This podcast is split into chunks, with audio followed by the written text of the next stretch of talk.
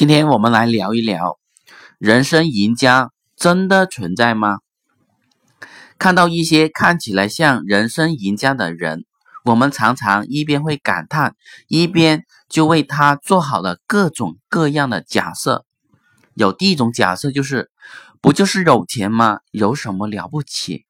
第二种假设就是，不就是长得好看吗？第三种假设。不就是靠关系吗？等等各种各样的假设，但如果算一算，去除掉其中仅仅是为了让自己不那么失望而编出的谎话、谎言，估计只剩下下面的一个问号了。这个问号就是：为什么这个人，这个人生赢家不是我了？看到那些轻巧的分享着生活的人。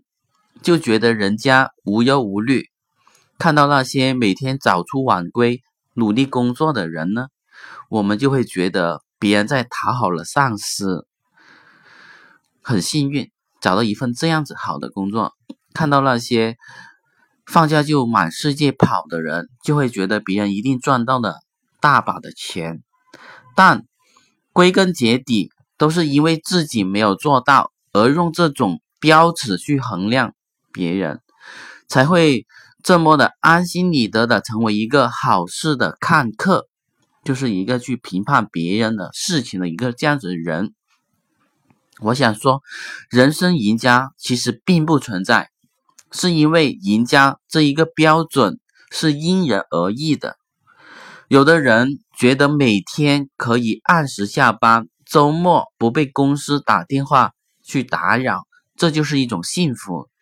有的人觉得这个月比上一个月赚了更多的钱就是一种成功，而有的人呢觉得三两个好友定时小聚，喝着一个小酒，有人陪伴，谈心，有人倾听，这就是一个满足，等等等等。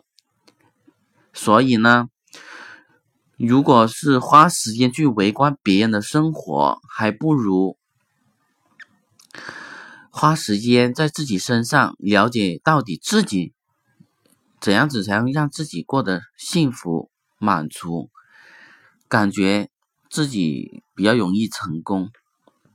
在二月的这个时间里，我试验了一个事情，我把半年的目标都记下来，又细化到了每一个月每一天的计划里。